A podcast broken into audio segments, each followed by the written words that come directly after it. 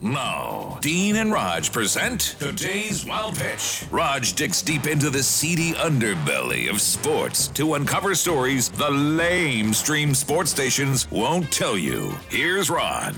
Good news otters and beavers are returning to one of the world's greatest golf courses. Ten years ago, following Darren Clarke's win at the 2011 Open Tournament, Royal St. George embarked on a modernizing mission to return the course to how it looked a century ago a duneland paradise with natural wildlife.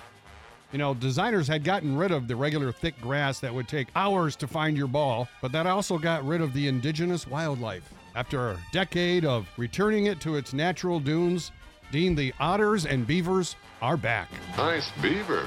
Thank you. I just had it stuffed. That's today's Wild Pitch.